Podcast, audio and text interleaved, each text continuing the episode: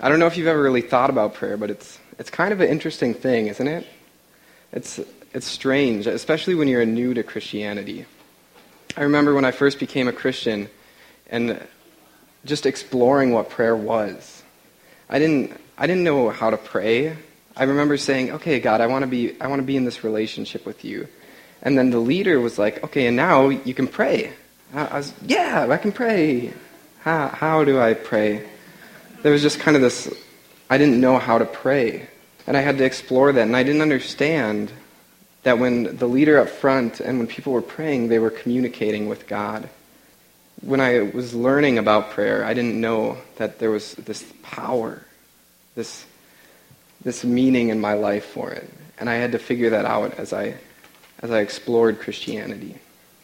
And a little further down the road, as now I'm starting to get comfortable in my faith. It's been a few years, and I'm figuring out figuring out prayer a little bit in my faith, and now I'm exploring how to pray. Now, personally, I pray silently to myself, and God hears my thoughts. And maybe that's you, but maybe you prefer to pray out loud, and God hears you audibly. And then maybe you're like me sometimes, and you get a little scatterbrained and you're like, oh, I just it's late and I'm trying to pray, but I just can't focus. So you write it down. You journal your prayer. And that's another way to pray. And God can read just as easily as He can hear my thoughts.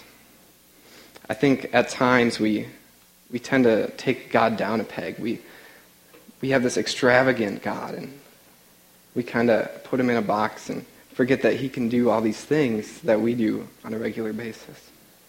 Now, if you've been through those phases before, you might have felt this last one too. It's the more you get comfortable with prayer, you can start to feel this feeling of guilt.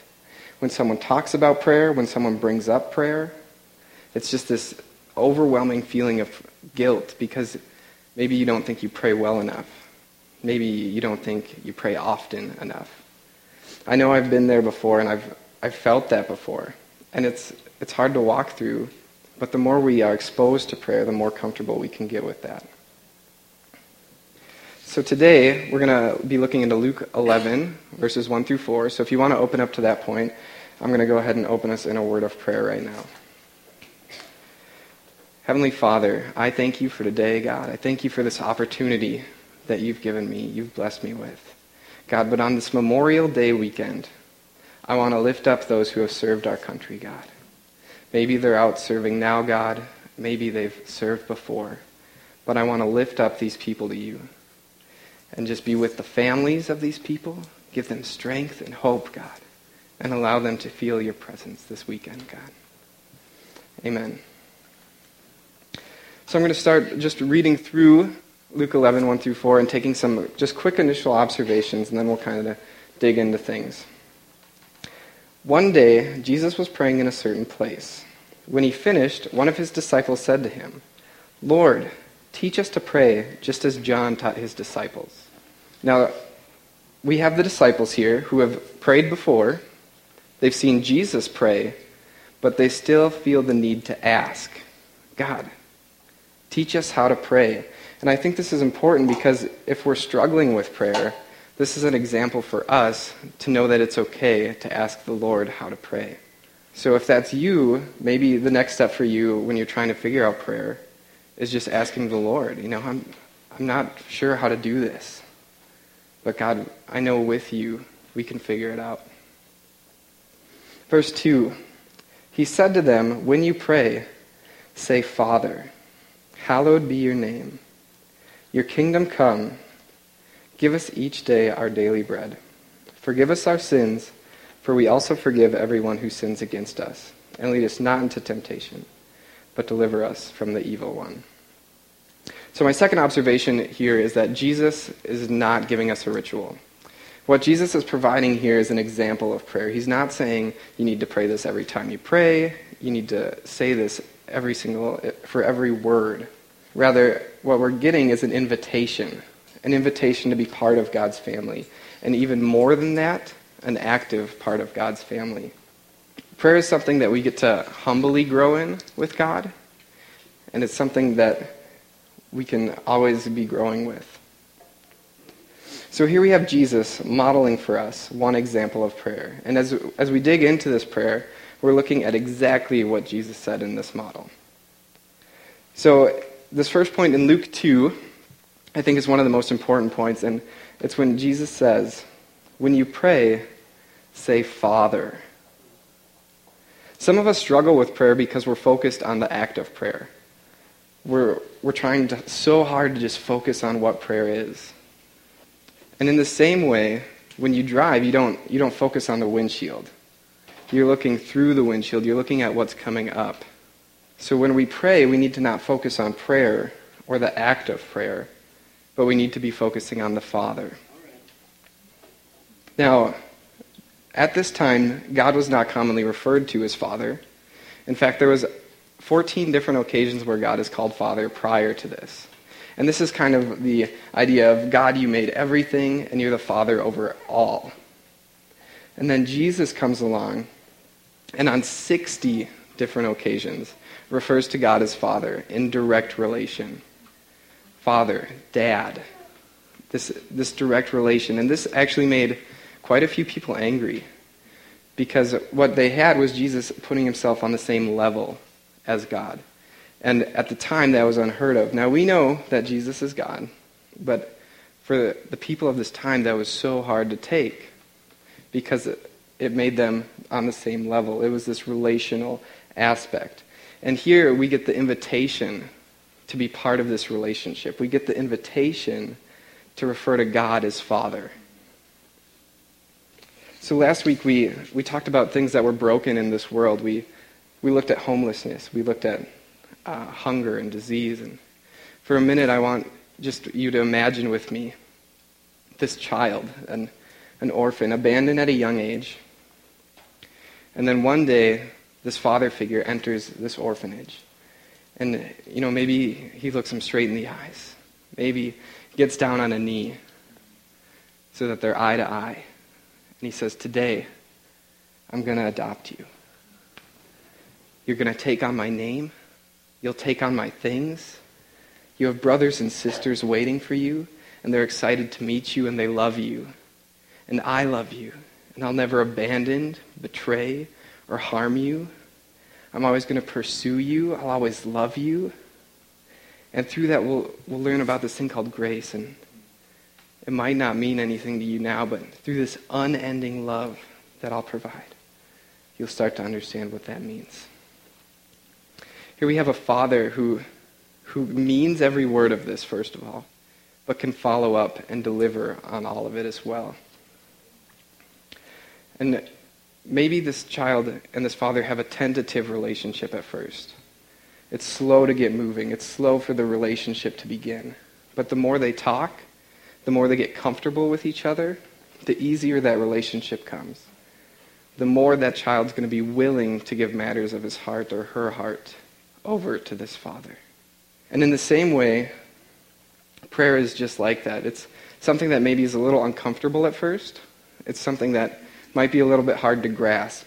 But the more we pray, the more we're exposed to prayer, the more we get comfortable with it, and the easier it is for us to bring matters of our heart to our Father.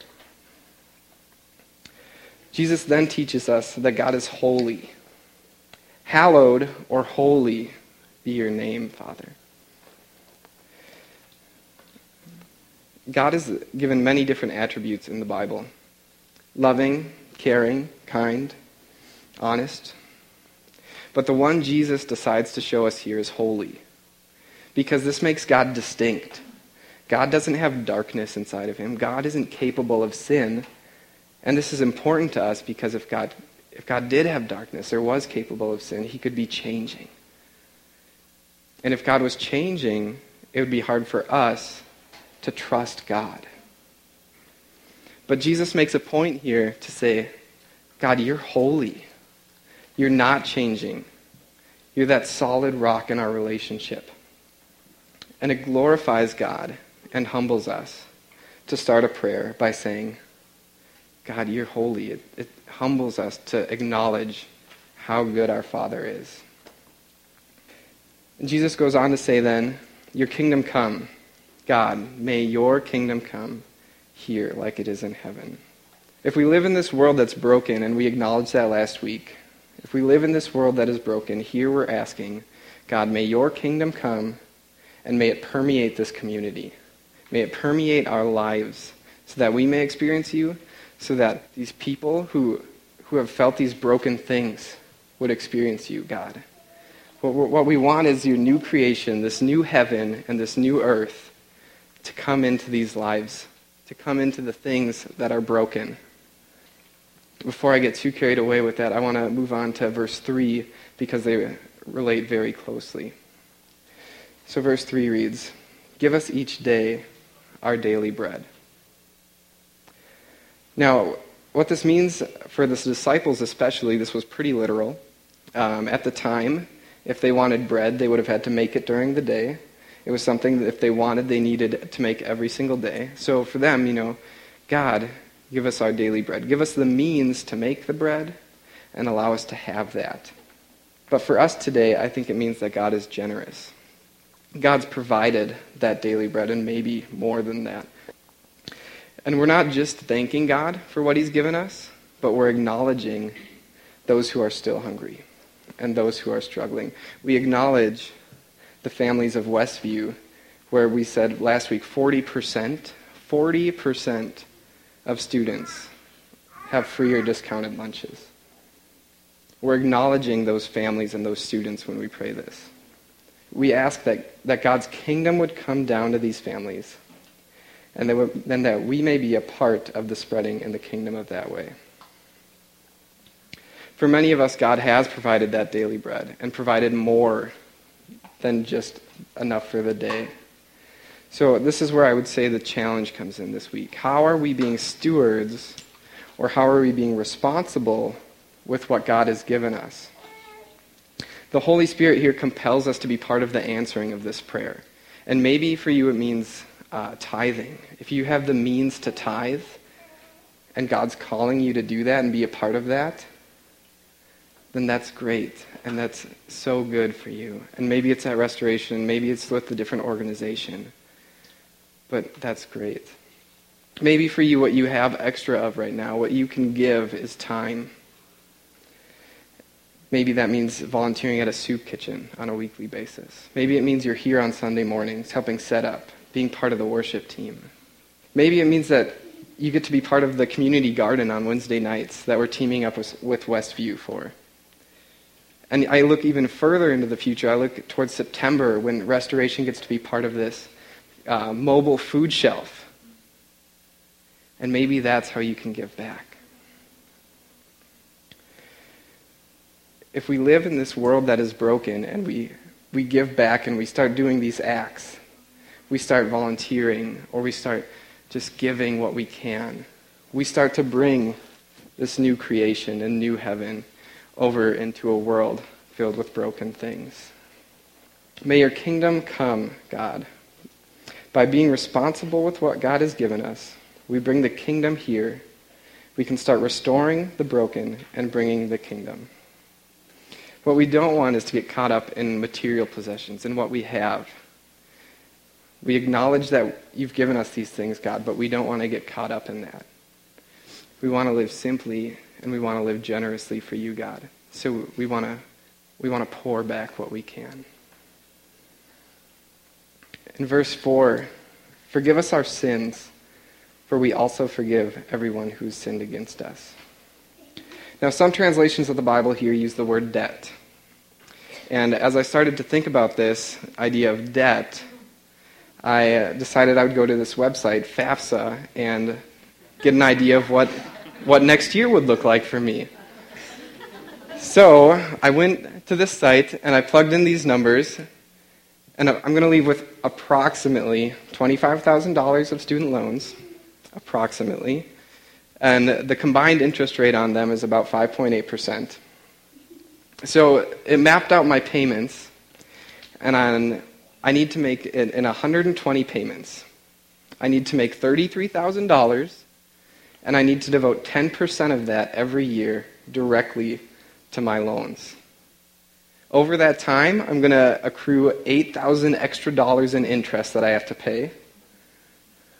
and it's going to take me 10 years to pay it off this way. And maybe you can relate directly to having student loans. Maybe it's some form of credit card debt or maybe a mortgage. But you can understand the fear that came into me when I looked this up this last week. How on earth can I pay this back? That was the first thought that came into my head. If I'm going to get all this extra interest, where is that going to come from? So you might be used to seeing those statements come in at the end of the month with what you owe and what you need to pay. Well, what if God sent us those? What if God, at the end of the month, sent us a statement of our sins? Just, just a list of everything we had done this past month. I can't even fathom. I start to think of just this last week and some of the things I did, and I just, I regret that. And I feel sorry and I ask for forgiveness. But to have my entire month on a sheet of paper with some kind of interest statement on it, that scares me. Just the things that you probably didn't even realize happened. You know, you treated a waitress bad, you undertipped. Just the various things that we might not consider. I just I couldn't imagine what that entire month would look like. But graciously, Jesus has paid this debt in full for us. And this is why this is a resurrection issue today. Because Jesus gave his life that we may be forgiven of this debt, that this, this debt may be wiped clean from us. But what happens then when we're sinned against, or when, when we're indebted to? What do we do with that? I want to address quickly this this myth of forgive and forget. It's something that I think a lot of us have said and a lot of us use, but it's just not real. It's just not a real saying. If you've been abandoned, abused, cheated on, any number of these things, that's not something that we can forget. And that's okay, because here we get called to forgiveness. In the new kingdom, we forgive because Jesus has paid our debt. He's forgiven us. So if you find yourself in this spot and you start to see these emotions that well up inside you when you think of this event or this person, we, it's probably time to work through forgiveness again. Because here we're being called to forgive, and if you have to forgive the same person more than once, it's okay. And God and God allows us to do that. And by working through that more than once, we become vulnerable with the Father. We, we strengthen that relationship because the more we become vulnerable with the Father, the more that relationship can grow and the more that we can become comfortable in that relationship. So finally, we, we come to the close of the Lord's Prayer and lead us not into temptation, but deliver us from evil, from the evil one.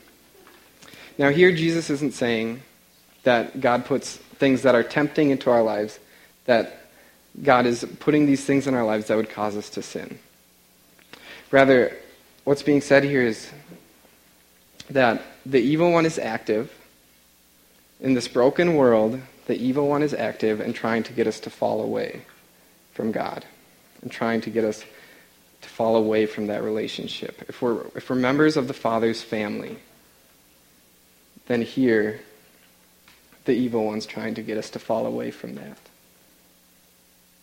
I think what we're saying when we, when we pray, especially this last line, is God, we're aware of who you are, and we ask that you would keep us away from sin, and that you would, you would deliver us from the evil one. This is one of the best prayers that we've ever been gifted to see, to be a part of, to receive this invitation into the family of God. Jesus provides for us this perfect example of how we can pray and how we can explore. And I don't know where you're at today. Maybe you're, maybe you're just exploring Christianity for the first time and trying to figure out prayer. Or maybe you've, you've been a Christian for a while now and you're just having a rough week, rough couple of months. You're in a rough patch of life. This is the time for us, then, if that's you today, this is the time for us to reach up and grab our Father's hand.